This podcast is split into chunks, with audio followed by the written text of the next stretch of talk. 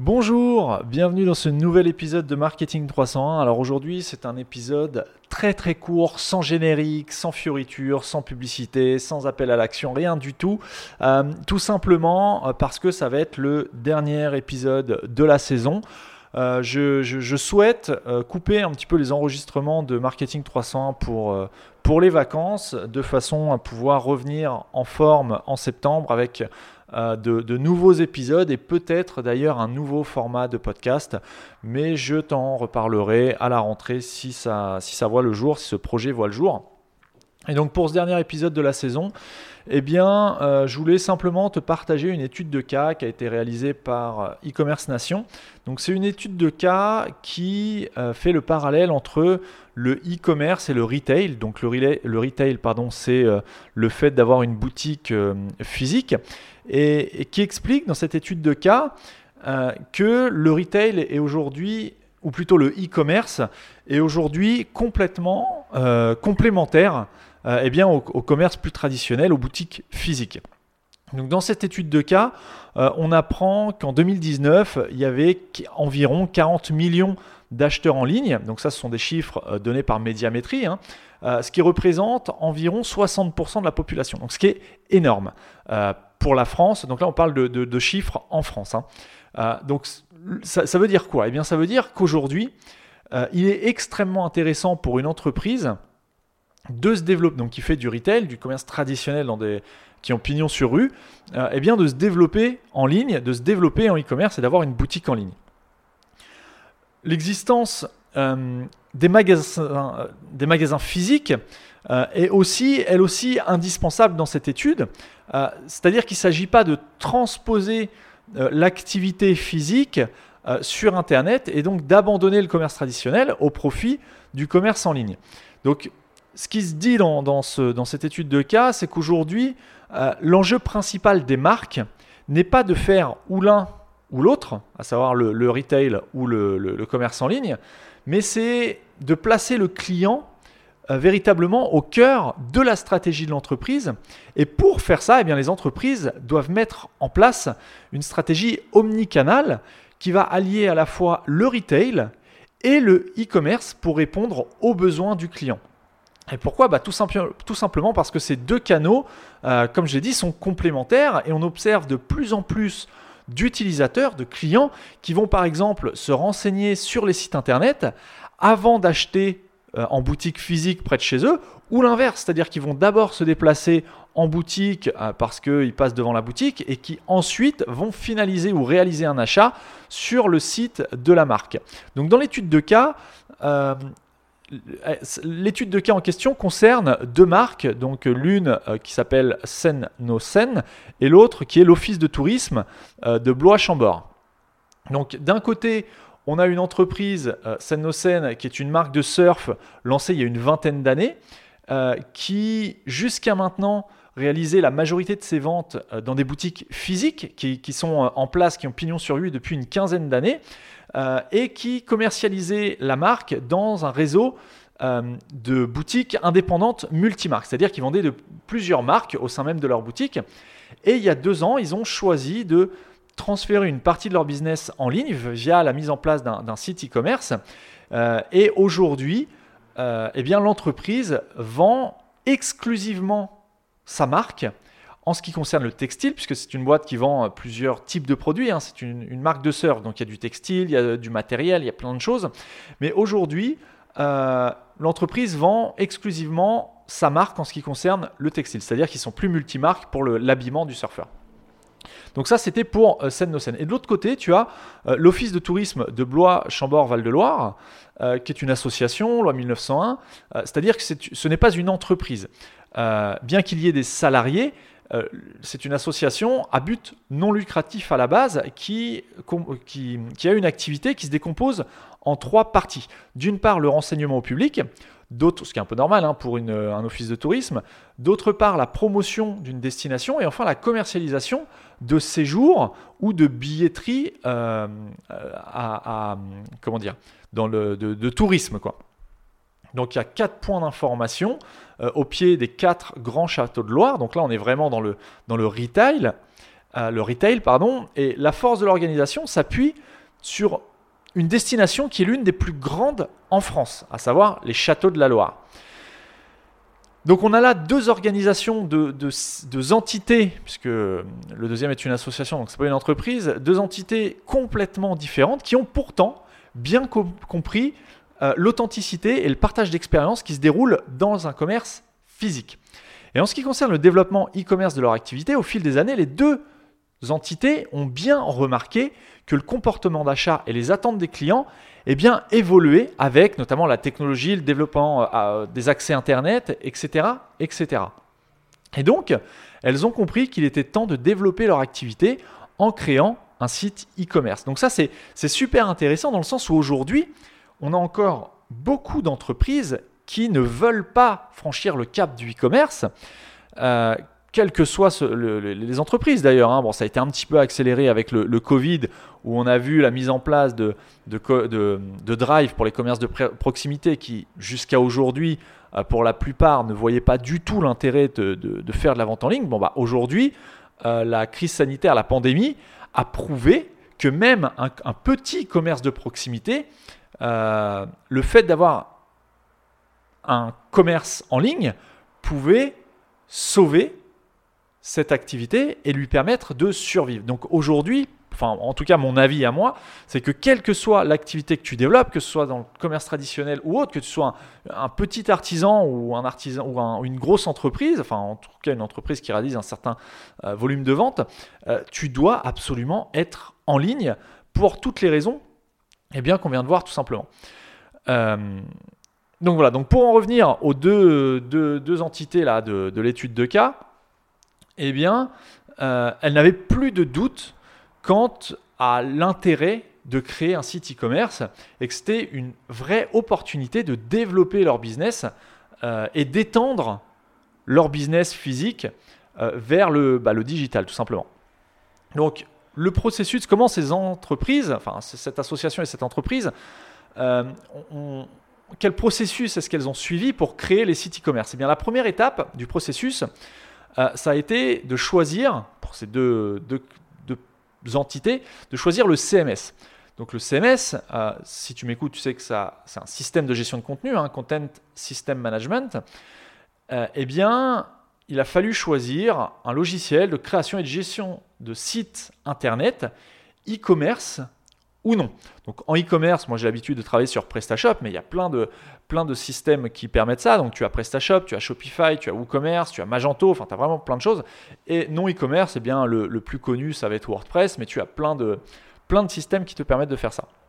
Et donc après avoir euh, longtemps recherché le CMS qui serait le, qui conviendrait le mieux à leurs activités respectives, eh ben, euh, les, deux entreprises là, de l'étude de cas ont choisi Shopify. Alors moi, je ne suis pas du tout euh, un défenseur de Shopify pour mille et une raisons. Euh, tout d'abord, c'est un système SaaS. donc SaaS, S-A-A-S, ça signifie qu'en fait, tu n'as pas accès au code source et donc tu n'as pas accès au code qui permet à ton site de fonctionner. Donc en soi, a priori, c'est pas un problème dans le sens où toi, ce qui t'importe, c'est que ton site fonctionne correctement. Donc, à contrario, l'avantage, c'est que justement, tu n'as pas euh, à gérer cette partie, tu n'as pas de développement à effectuer, tu n'as pas à, sous-traiter la gestion de ton site à, un développeur ou à une agence. Ça, c'est faut reconnaître que c'est quand même un avantage. Par contre, euh, tu n'as pas la maîtrise de ce qui se passe derrière techniquement et tu n'es surtout pas et ne seras absolument jamais propriétaire du système qui permet à ton site de fonctionner. Et ça, pour moi, c'est un problème quand on lance une entreprise, ou en tout cas quand on, pas forcément quand on lance, parce que Shopify est une excellente alternative euh, pour tester un business. Donc là-dessus, effectivement, ça peut être euh, un très bon choix. Euh, en revanche, quand on souhaite avoir une activité pérenne ou qu'on a déjà une activité pérenne qui, génère un certain chiffre, euh, je ne conçois pas, en tout cas c'est mon avis personnel, qu'on ne puisse pas être propriétaire de l'outil qui, bah, qui, nous génère du, chiffre d'affaires. C'est pour ça que je ne défends pas Shopify et que personnellement, si j'avais un choix à faire, je ne serais absolument pas euh, aller sur, euh, sur Shopify, j'aurais choisi un autre système. Alors, je ne vais pas citer PrestaShop, puisque forcément, en tant que partenaire officiel, euh, je, prône pour PrestaShop, mais n'importe quel autre système qui soit open source, à commencer par WordPress, tout simplement, et, son, célèbre plugin WooCommerce qui permet de faire de la vente en ligne sur WordPress. Bref, ça pour se dire, là, on n'est pas dans une bataille de, de, de marque, on est plutôt dans une bataille, ce que je défends, c'est plutôt le principe de l'open source ou en tout cas de la propriété du système. Euh, ce qui n'est pas le cas avec les, systèmes en, SaaS euh, comme, euh, bah, comme Shopify tout, tout, simplement.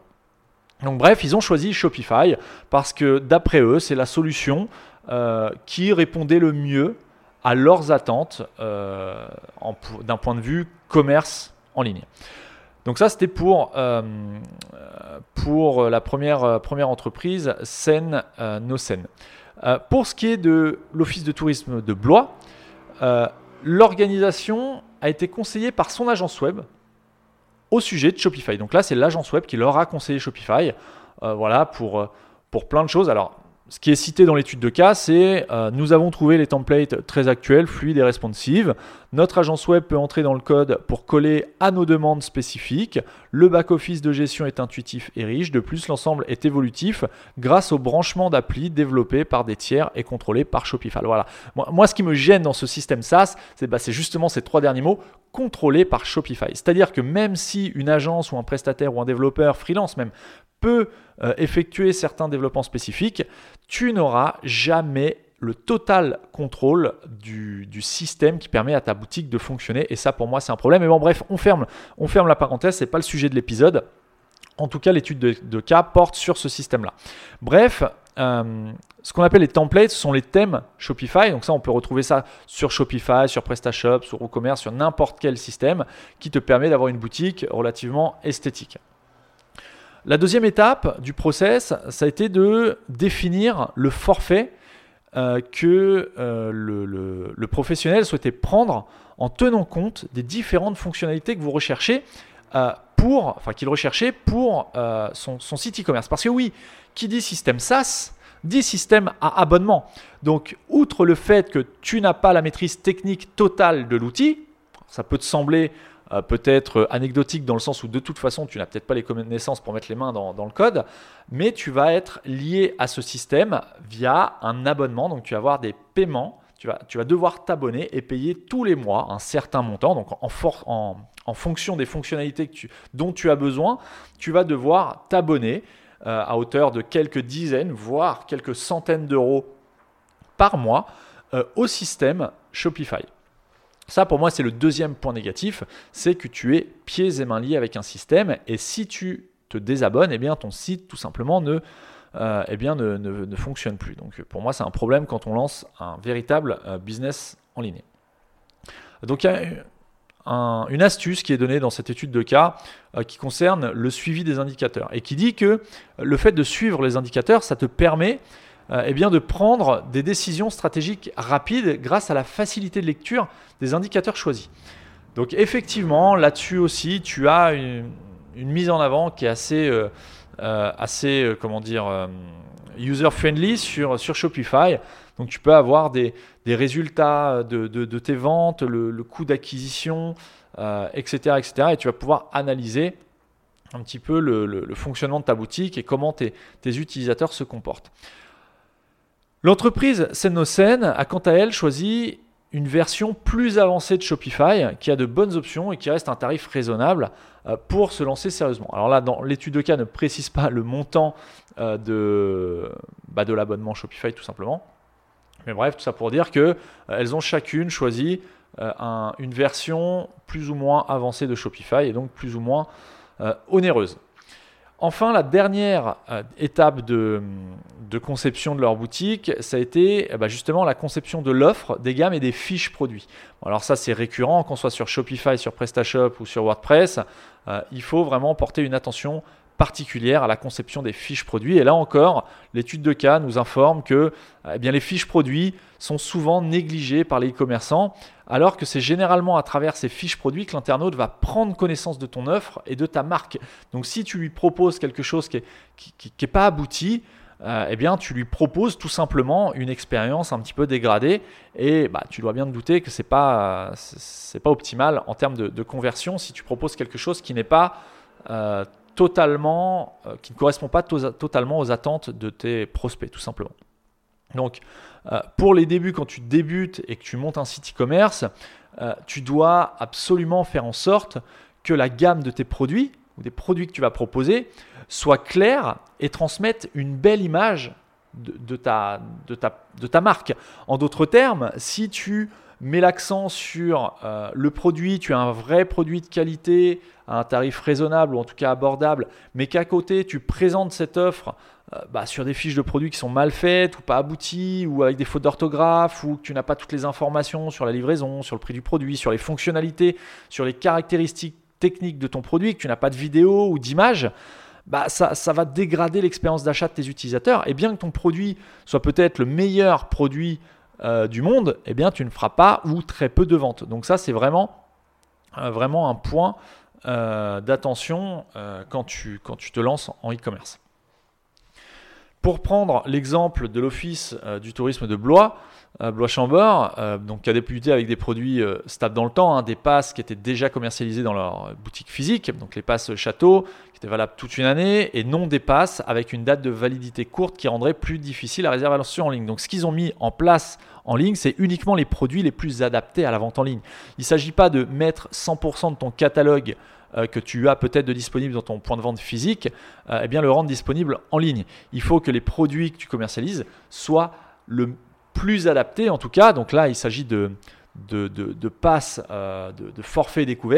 Bon, bah, a priori, ils ont des passes euh, valables pendant un an et des passes avec euh, des dates de validité assez courtes, peut-être quelques semaines ou quelques mois. Bon, bah, si tu achètes en ligne, tu vas inciter l'utilisateur à effectuer un achat sur un pass avec une date de validité longue plutôt qu'une date de validité courte. Donc autant adapter l'offre à la demande ou tout cas au type de support sur lequel tu, tu proposes ton offre. Et donc là, c'est, ça paraît logique euh, qu'il est euh, plus simple pour un acheteur d'acheter en ligne euh, un pass valable toute l'année plutôt qu'un pass valable ou à utiliser dans les, c'est pas dans les 15 jours ou 3 semaines qui, suivent. Donc là, c'est à adapter en fonction de ton activité. donc voilà. Et, donc l'étude de cas nous dit qu'on observe eh bien, les avantages du e-commerce dès sa création car que tu fasses des ventes ou pas, ça permet de donner une visibilité à ton activité immédiatement et donc augmenter potentiellement tes ventes, que ce soit en ligne ou dans ta boutique, immédiatement. Donc voilà, ce qui en ressort de cette étude de cas, euh, eh bien sur, euh, pour tout ce qui est euh, avantage de la combinaison retail e-commerce, eh bien les deux exemples cités dans l'étude ont décidé de compléter leur activité de retail avec un site e-commerce pour plein de raisons qu'on vient d'aborder.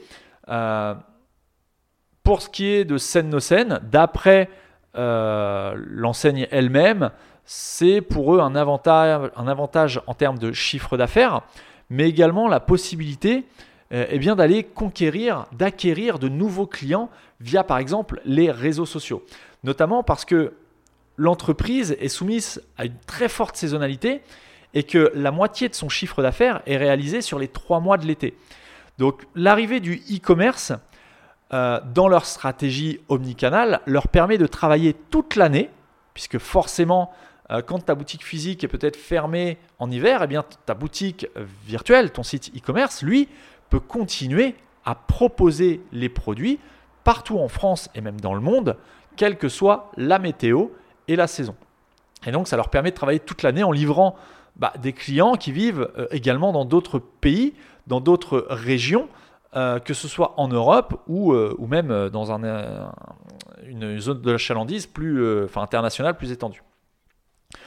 donc voilà, donc une augmentation de la, visibilité, puisque l'un des retours de, de Scène ça a été que les réseaux sociaux leur ont donné une jolie visibilité auprès de nouveaux clients qui ne peuvent pas venir à la boutique et qui n'ont pas forcément de revendeurs près de chez eux et pour qui le e-commerce est une solution pour se procurer les produits vendus par Scène Donc, bon, en, d'autres termes, euh, forcément, mais ça, il n'y a pas besoin d'être expert e-commerce euh, pour euh, comprendre ça, ni même faire de marketing. Si tu as une boutique en ligne accessible de partout dans le monde, eh bien, tu as forcément mathématiquement plus de visibilité que si tu as pignon sur rue à une adresse précise en France. Pour ce qui est de l'office de tourisme, euh, dont euh, l'activité est tournée vraiment vers le, domaine touristique. Donc on est sur un autre secteur d'activité complètement différent, bien que il y a aussi une notion de saisonnalité, mais bon, c'est pas les, mêmes, les mêmes choses. Il y en a un qui vend du, matériel et du textile, l'autre qui vend euh, eh bien, du tourisme. et ben, il s'agissait pour eux de, de, de, gagner d'un système plus pratique pour les clients pour réserver leur séjour et leurs vacances. Euh, dans l'organisation de vacances, d'après euh, l'équipe de l'Office du tourisme, il y a deux profils de clientèle. Ceux qui veulent tout prévoir et ceux qui vont se déplacer et verront sur place ce qu'ils feront comme activité. Avec ces deux canaux de vente en ligne, enfin ces deux canaux de, vente, donc la vente en ligne et euh, la vente dans l'Office du tourisme hein, physique, eh bien, elles répondent aux deux demandes qui sont a priori récurrentes dans ce secteur à savoir les personnes qui veulent tout prévoir et peuvent tout planifier via la boutique en ligne, et ceux qui souhaitent simplement se déplacer et puis verront sur place, eh bien ils se déplacent en office du tourisme. Peut-être qu'ils ont déjà jeté un œil sur le site internet et ils savent où est l'office du tourisme, du coup. Euh, et bref, ils répondent vraiment à la deux demandes. Donc c'est deux objectifs différents. Et après avoir développé leur boutique en ligne, euh, eh bien l'office du tourisme voit désormais plus loin et peut capter une clientèle étrangère euh, bah, grâce à un site qui avant bah, n'existait pas tout simplement. Ils réfléchissent aujourd'hui, donc ça, tout ça, ce que je te dis, c'est dans l'étude de cas, hein, je n'invente pas. Euh, eh bien, ils réfléchissent actuellement, dans la poursuite de cette stratégie euh, digitale, euh, à élaborer des versions étrangères. Donc, le site en français qui permet déjà de livrer des commandes à l'étranger, mais donc de toucher un, autre marché dans des langues étrangères, ce qu'on appelle le multilingue en e-commerce, mais j'imagine que tu connais déjà.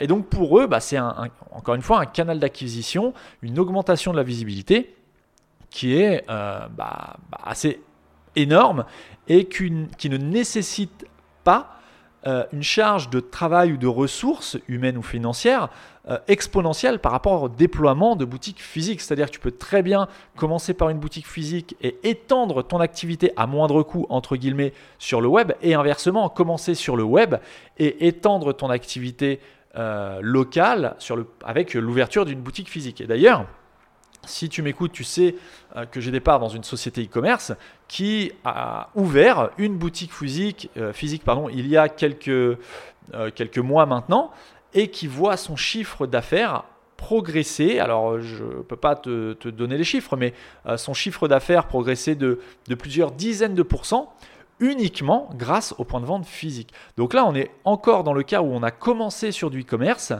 et on étend l'activité, on développe l'activité eh bien, via le commerce traditionnel, euh, notamment l'ouverture d'une boutique physique dans laquelle on peut venir acheter, toucher, euh, goûter les produits qui sont vendus sur le web initialement.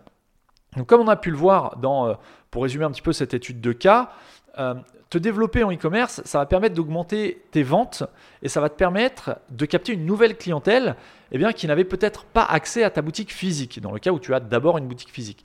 Mais pour réussir euh, eh bien, ce processus de, on pourrait dire, de digitalisation de ton activité, eh bien, tu dois suivre euh, les étapes clés qu'on a vues au travers de cet épisode, qui sont euh, d'une part choisir le CMS qui va euh, permettre de, te développer sur Internet. Donc là, le choix est très, très, très important. Si tu as des questions sur quel CMS choisir en fonction de ton activité, au niveau du coût que ça va engendrer, puisque effectivement, que tu choisisses Shopify ou euh, PrestaShop, eh bien, les coûts ne vont pas être les mêmes. Shopify, tu vas avoir un coût moindre, mais qui va revenir tous les mois.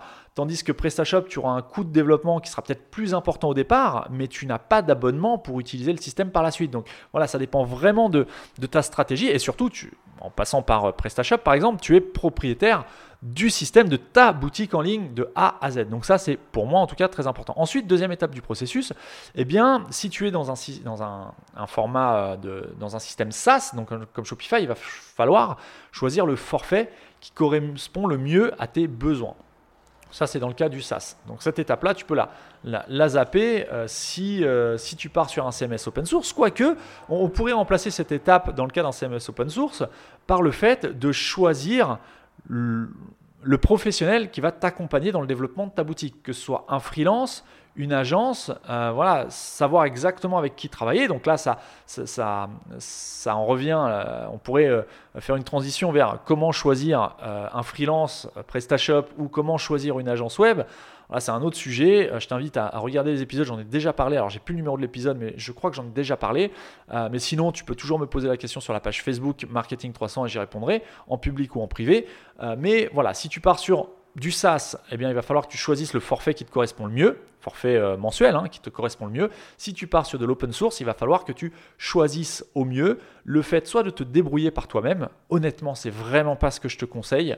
Euh, car même si effectivement tu vas économiser à court terme, sur le long terme, euh, soit tout simplement ta boutique ne fonctionnera jamais correctement, soit ça va te coûter très cher puisque le jour où tu voudras euh, faire appel à un professionnel, eh bien, il faudra peut-être défaire ce que tu as fait. Ça coûtera donc plus cher pour optimiser les différentes facettes d'une boutique en ligne.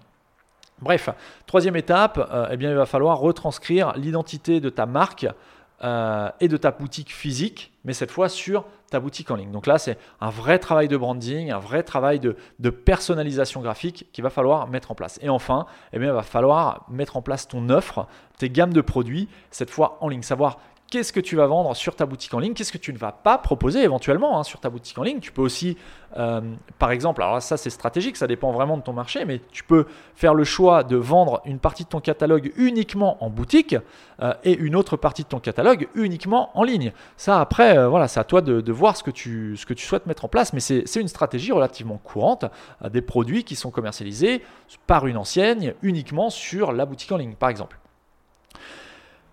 Donc voilà, pour conclure, euh, eh bien ça, ça, ça, permet, cette étude de cas que je trouve assez intéressante, euh, bah, permet d'appuyer le fait, bon moi j'en suis extrêmement convaincu parce que j'ai plusieurs, euh, plusieurs exemples concrets hein, qui, qui, qui appuient le fait que bah, voilà, le e-commerce et le retail aujourd'hui, ce n'est plus en opposition, mais c'est totalement complémentaire. Donc là on a une étude de cas concrète avec deux entités qui ont fait le choix et nous expliquent comment et pourquoi ils ont fait ce choix, ce que ça leur a apporté, ce que ça leur a coûté entre guillemets en, investissement. Alors quand je parle d'investissement, je ne parle pas forcément d'argent, euh, je parle d'investissement en, termes de réflexion, de ressources humaines, de, temps à passer pour mettre en place le projet en ligne, parce qu'effectivement c'est du temps, il hein. ne faut pas croire qu'il suffit de cliquer sur un bouton et tout se fait tout seul.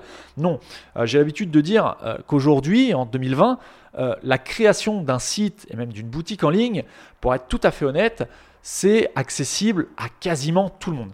N'importe qui aujourd'hui peut créer une boutique en ligne, que ce soit sur Shopify, sur PrestaShop, sur, euh, sur WordPress, etc., WooCommerce, etc., etc.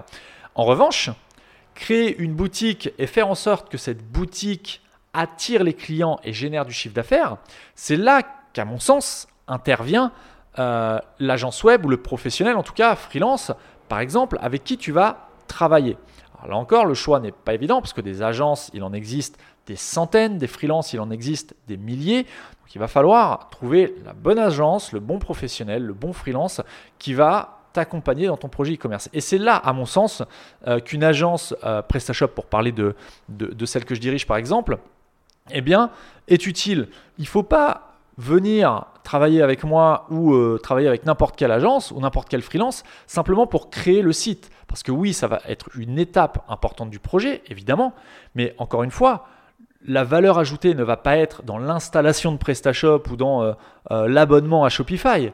La valeur ajoutée, ça va être comment tu vas modeler ton site pour vendre par rapport à tes concurrents, puisque quel que soit ton domaine, il y a de grandes chances que la concurrence soit déjà en place. Donc pourquoi Parce que toi, tu mettrais en ligne ta boutique, pourquoi les clients viendraient sur ta boutique? En admettant que tu ne casses pas les prix sur ton marché, puisque de toute façon, ça, c'est pas une stratégie viable euh, sur moyen long terme. Donc, de toute façon, si tu veux, euh, si tu comptes arriver sur un marché, euh, casser les prix pour attirer les clients, d'une part, d'une part, ça ne fonctionnera pas forcément, parce que les clients ne vont pas forcément avoir confiance en ta marque. Donc, c'est pas parce que tu es moins cher que tu vas vendre plus que tes concurrents qui, eux, seront du coup plus chers. Et d'autre part, eh bien, pourquoi ils vont venir chez toi, sachant qu'ils ne te connaissent pas, ils savent pas d'où tu sors, ils savent pas s'ils vont vraiment recevoir leur marchandise, ils ne savent, enfin voilà, ils, ils ne te connaissent pas. Donc, la difficulté, s'il faut retenir un truc, c'est que aujourd'hui, euh, le retail et le e-commerce sont, pour ma part, je pense, de moins en moins indissociables, et donc de plus en plus complémentaires. Et surtout, il ne faut pas choisir un professionnel pour la création de ton outil, mais vraiment pour t'accompagner à vendre avec cet outil. Donc voilà, c'est ma conclusion. Je vais terminer là pour, euh, bah, voilà, pour ce partage de, l'étude de cas et sur la complémentarité entre retail et e-commerce. J'espère que ça te permettra de réfléchir un petit peu sur ta propre activité. Euh, il y, a, une personne que je suis sur, sur Facebook, que, que je ne vais pas nommer, mais que j'aimerais beaucoup recevoir sur le podcast parce que justement, euh, c'est quelqu'un qui a commencé, donc je suis depuis le début, euh, je ne sais même pas s'il sait que je le suis, hein, mais que je suis depuis le début parce que je trouve son histoire intéressante. Peut-être qu'un jour, euh, je le recevrai sur le, podcast Marketing 301, mais qui a commencé par le e-commerce sur des produits euh, d'usage et qui aujourd'hui, en complément, est en train d'ouvrir une boutique physique. Et je serais vraiment, vraiment, vraiment intéressé pour bah, avoir son, retour d'expérience concret, parce que là, il est, il est en train, là, au moment où j'enregistre cet épisode, donc on est, le, euh, le, on est fin juillet, on est le 27 juillet, et donc l'épisode sera pardon, euh, publié demain matin, le 28 juillet, mardi 28 juillet, il est là au moment où je te parle, il est en train de euh, faire les travaux dans la boutique qu'il va prochainement ouvrir alors que sa boutique euh, sa boutique euh, e-commerce tourne déjà.